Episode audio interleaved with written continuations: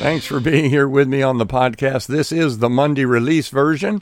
And what does that mean? That means that this is the audio track from videos that I began to record and first put on Facebook and then uploaded to my YouTube channel. If you want the link for the YouTube channel, it'll be in the information contained with this podcast.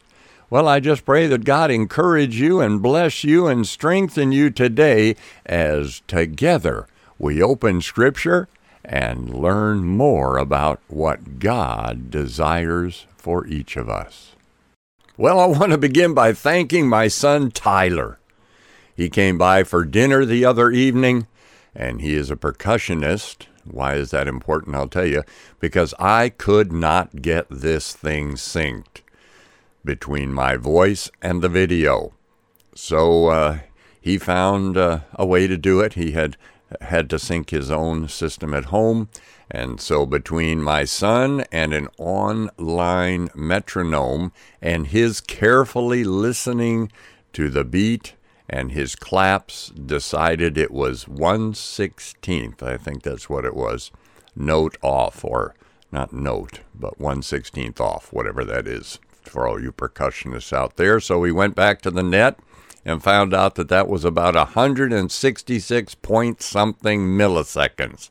So we tried 167 milliseconds, and what do you know? It was correct. So thanks, Tyler.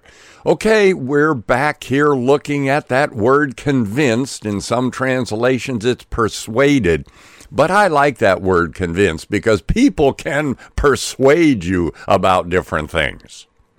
But convinced for me is more of a heart issue. I am convinced deep within regarding some things in Scripture. And I want to look at another one here. Uh, at 2 Timothy chapter 1, verse 12b and into 13, it says this Paul is writing Timothy. Paul's in a tight way. He's in prison. Timothy is his young disciple, a young pastor, and Paul is writing to him. And Paul says this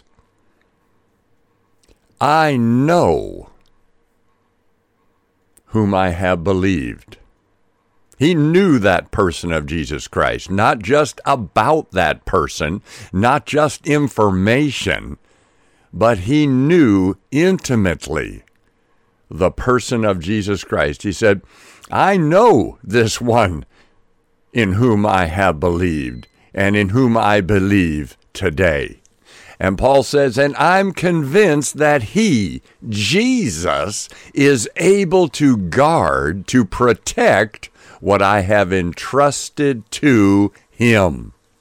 Now, there's questions uh, and debate or discussion about what that entrusted was. But for today, I want to say I and you, as believers, are entrusting ourselves, our life, eternity in His ability. We've put our lives in His hand.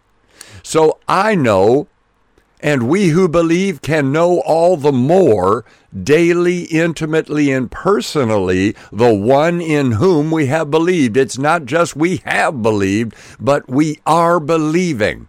Our faith is in the living Christ who is faithful. Faithful what? Faithful to protect, faithful to guard, that which we've entrusted to Him, and in this case, our very lives, our eternal lives, entrusted to Him until that day, the day of His return. Paul goes on writing Timothy here, What you've heard from me, keep it as the pattern of sound teaching.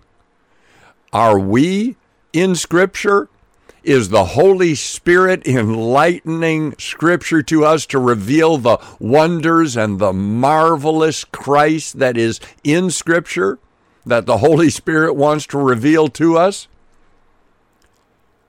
What you've heard from me, keep it as a pattern of sound teaching with faith and love in Christ Jesus. Faith and love in Christ Jesus.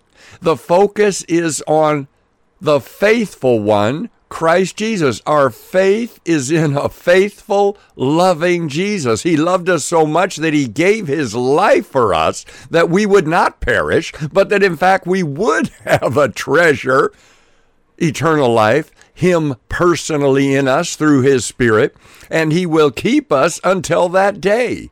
He is faithful. He is God's love demonstrated clearly to the world. God so loved us that he sent Jesus to die for us. He willingly took my sin and your sin upon himself.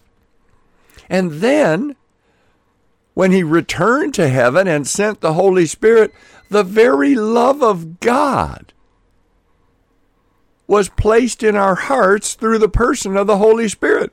It's it's like exploded in our hearts. The Bible says it's shed abroad in our hearts. Listen, he's faithful. May his spirit convince each of us today, not just persuade us intellectually, but convince us deep down on the inside that he Christ is able to guard you, to protect you, to carry you all the way through until that day. What day? The day when we're transformed yet again with a new body, eternally with the Lord Jesus Christ.